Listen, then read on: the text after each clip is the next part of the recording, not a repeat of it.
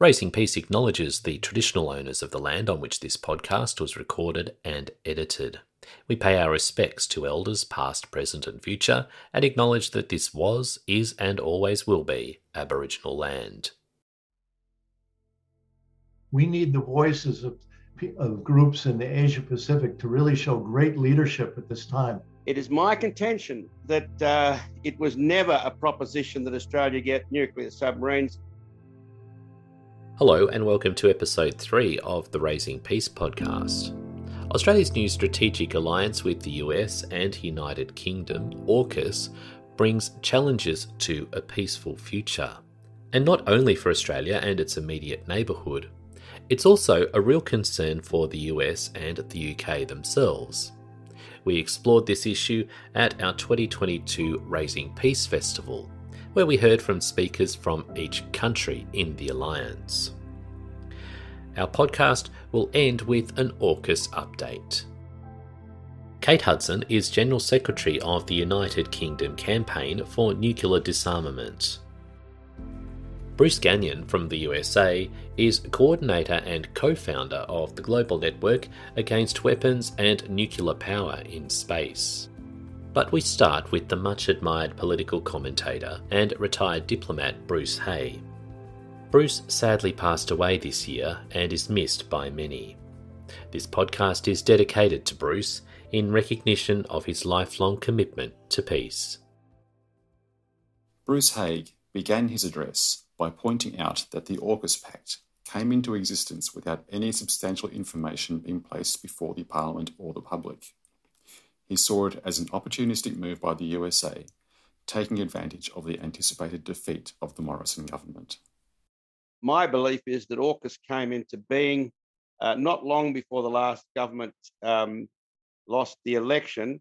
Uh, the Americans could see uh, that the that uh, Morrison, who was the prime minister, was unlikely to be re-elected, and uh, he was uh, their safest bet, together with Dutton, who was the Minister for Defence, in getting uh, an arrangement in place that would enable the Americans to, to base and increase the size of their uh, forces in Australia.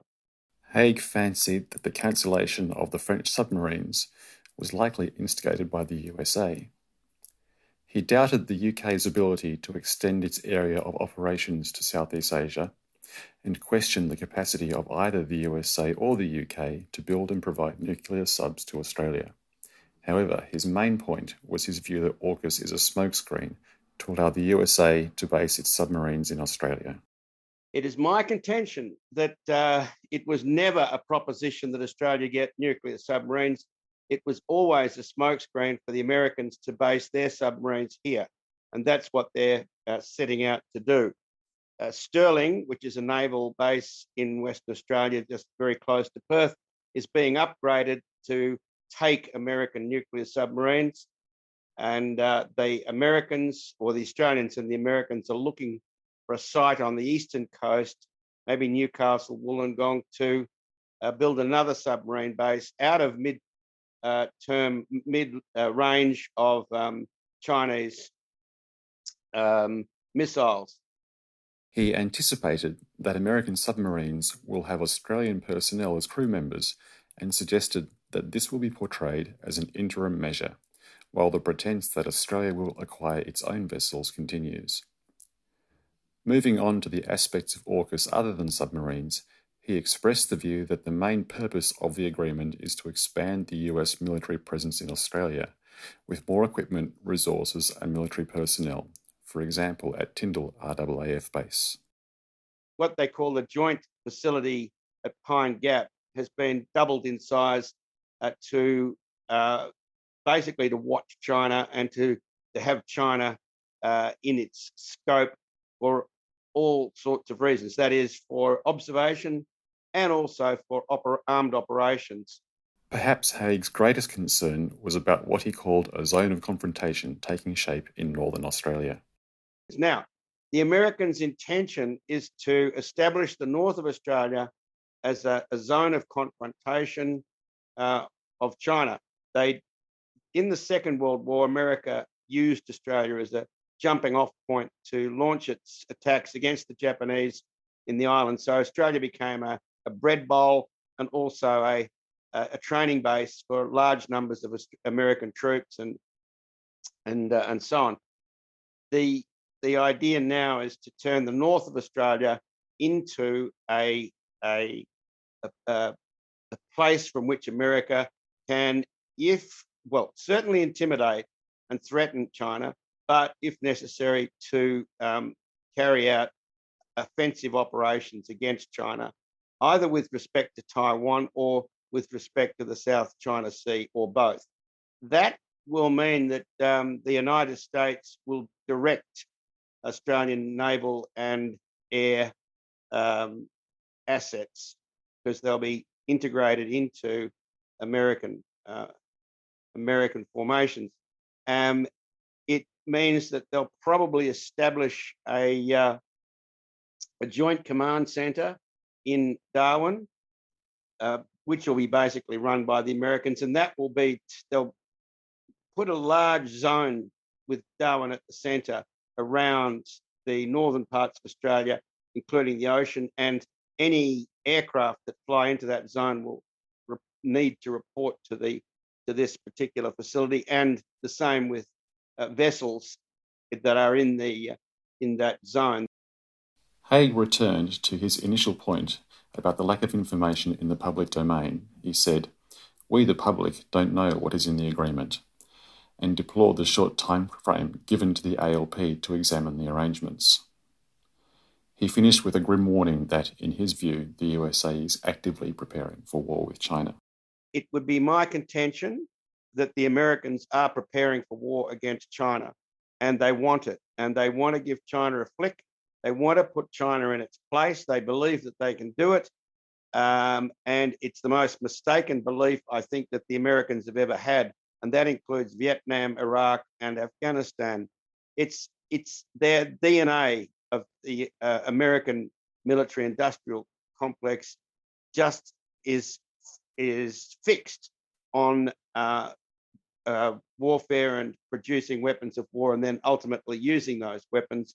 And I, there's just an inevitability about what's happening, and the fact that they've seen Australia as such a patsy and is so convenient for um, putting, for advancing these plans. We know that the Americans are upping or increasing the capacity of Guam and no doubt other uh, facilities that they've got.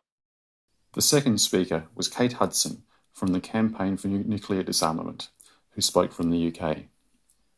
As an anti nuclear activist, Hudson began by questioning the legality of Australia acquiring nuclear submarines under the terms of the Nuclear Non Proliferation Treaty. She went on to reiterate doubts that Australia would ever acquire them. The focus here in, in understanding what was going on, particularly from us in the anti nuclear movement, was the centerpiece of the pact, that this provision of nuclear powered subs to Australia and all the questions it's raised around proliferation. Our understanding is that it's illegal under international law in, in the terms of the NPT and so on. Um, but what has become clear over the past year is the inability of the US and the UK to actually provide these submarines for Australia. Certainly, as uh, Bruce mentioned, uh, in the short to medium term. And um, we're starting to think now that this means that other elements of the treaty are gaining more significance and other ways are being developed to use Australia's geographical location and its resources for military purposes in the, the US build up against China. Hudson stressed the significance of the new agreement, which is seen by the UK as a cost saving development that had been presented to the British Parliament as a splendid arms sales opportunity. At the time of announcing the pact, the chair of the Parliamentary Foreign Affairs Committee commented, he said, bringing together the military industrial complex of these three allies is a step change in the relationship. We've always been interoperable, but this aims at much more. We will be able to cost save by increasing platform sharing and innovation costs. Particularly for the smaller two countries, that's game changing. So, it's certainly in terms of British strategic thinking, this is a big factor. However, she went on to explain that there is little likelihood that the UK will have the capacity to build submarines for the purpose of selling them to Australia because of delays in production and doubts that the UK's own fleet of submarines can reach its intended size. She also mentioned US Rear Admiral Pappano's assertion that the USA's shipyards would be overburdened if they were to supply Australia. But of course, as Bruce also touched on, this is looking unlikely. And any thought that Britain could build subs for Australia is just not viable. And Britain is currently building two classes of submarine and it's struggling with both. I mean, the capacity for Britain to deliver these kinds of things is it's just not really credible. Hudson also outlined problems with the reactors and with finding personnel to crew the vessels. In addition, there have been problems with the submarine reactor, the nuclear reactor to power the submarines um, problems with the ones currently in use. That's led to further delays with the new model. And there is also recognition of a huge skills shortage in the sector and a lack of capacity to take on extra work. So, why our government was kind of leading other people to believe that this might be a possibility? I mean, who really knows? Meanwhile, government representatives are talking up the other aspects of the agreement. They said they were commencing new trilateral cooperation on hypersonics and counter hypersonics. So the hypersonics is becoming a big deal now. Electronic warfare cap- capabilities, information sharing expansion, more cooperation on innovation, cyber, AI, quantum technologies, undersea capabilities and so on. So a kind of massive expansion of cooperation in these areas. Summarising, Hudson said that no one knows where Australia's submarines will come from. Could it be a, a, new sub from the US further down the line or US subs put together in Australia? Someone has even been talking about co production from the three countries where there are bits from each. And I've even read now that it's being suggested that the French will come back in. Hudson sees the submarine plans as undeliverable and regrets the wider implication of the expansion of the UK and US's military ambitions that AUKUS represents. I could say then that the submarine plans, well, they can be described as a sorry story of over grandiose, undeliverable plans. Um, but this can't detract from what AUKUS means in wider terms. Um, not only does it exemplify the UK government's vision of a global Britain that is big on the international military stage, um, that bases its economy on the arms industry, it's also a significant factor in the US's drive to maintain global dominance and its push into the Asia Pacific. And of course, Nancy Pelosi's recent visit to Taiwan indicates the US is pushing hard in this direction without concern, seemingly, for the risks that are promoted. She finished with an outline of the dangers of AUKUS as seen by other countries, particularly China and appealed for international cooperation between peace oriented people. The dangers of AUKUS are widely recognised by other states in the region, many expressing concern about it. And of course, China recognises the specific dangers presented by AUKUS. And in fact, China raised this, the, the particular nuclear element, at last month's NPT review conference in New York. And it said uh, AUKUS would set a dangerous precedent and have a profound negative impact on global strategic balance and stability. So, to conclude, Chair, I would say that international cooperation is needed Uh, between the movements in our countries and beyond, not only to oppose the specifics of the AUKUS agreement, but the whole escalatory framework of US policy. And of course, CND, my own organization, supports the peaceful development of a multipolar world, not unipolar global military domination. The final speaker was Bruce Gagnon from the US based Global Network Against Nuclear Weapons and Nuclear Power in Space. Gagnon opened by referring to a 1997 US government document, Vision for 2020, which promotes US domination in space. In 1997, the US Space Command created a document called Vision for 2020, where they talked about the United States would control space, which would allow them to then control the earth below as well. That everything, all warfare uh, in these days, is coordinated and directed by space technology. So it's very clear to me that the overarching uh, goal of the United States is domination of the entire planet on behalf of corporate uh, globalization. Gagnon stressed the willingness of the USA to go to war with both China and Russia, and that it is moving in the direction of global war. But the US is indeed serious about going to war with China, as others have already said.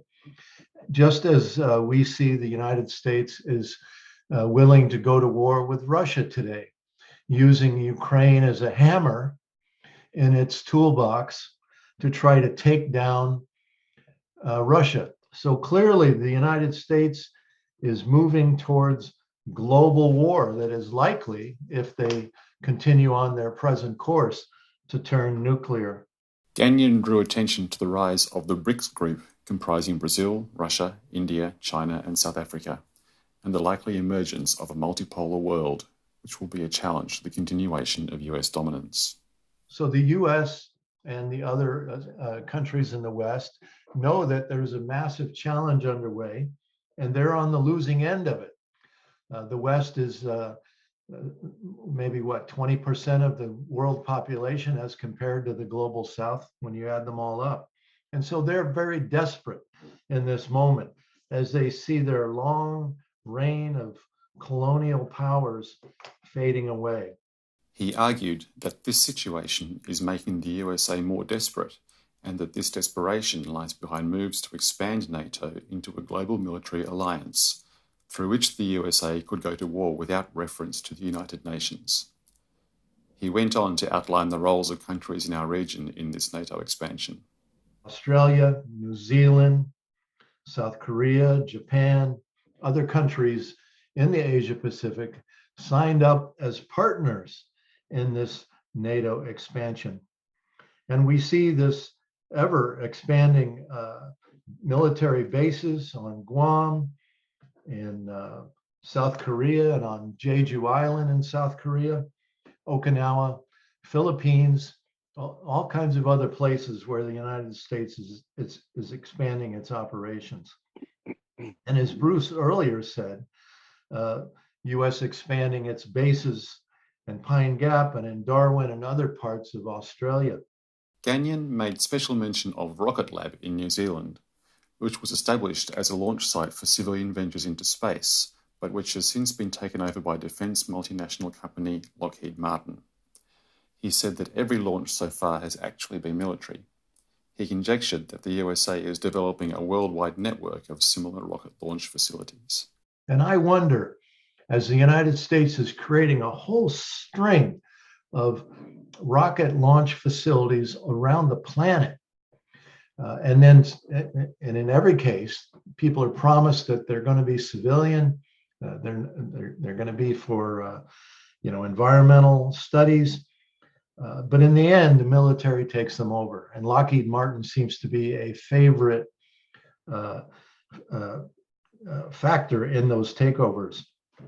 I wonder if they're at some point uh, creating this capability that they will be able to launch multiple uh, nuclear launches uh, or even conventional launches against Russia and China as part of a global first strike strategy from this string of launch facilities around the world.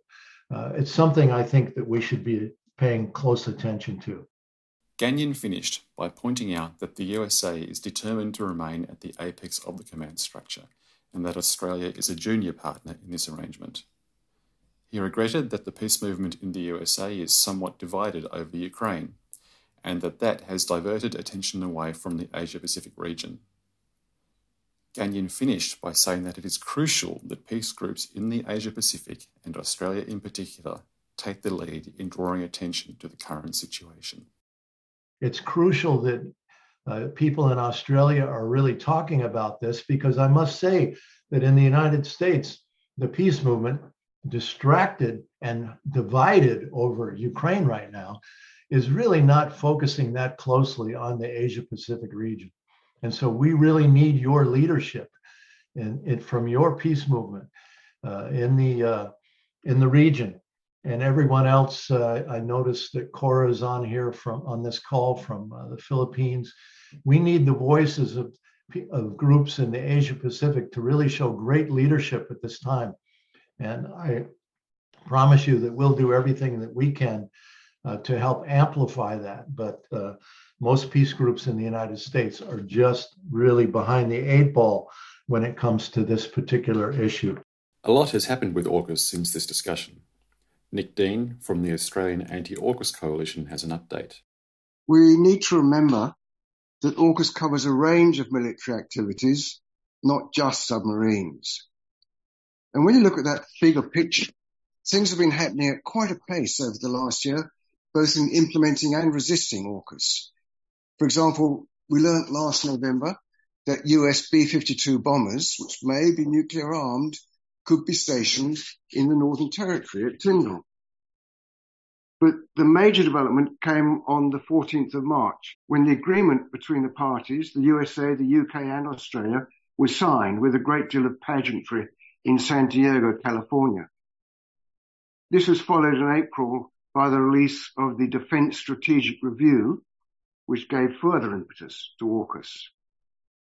Last July, the annual AUSMIN discussions between senior ministers of the USA and Australia reaffirmed the government's commitment to AUKUS and furthermore introduced US personnel into Australia's intelligence agencies.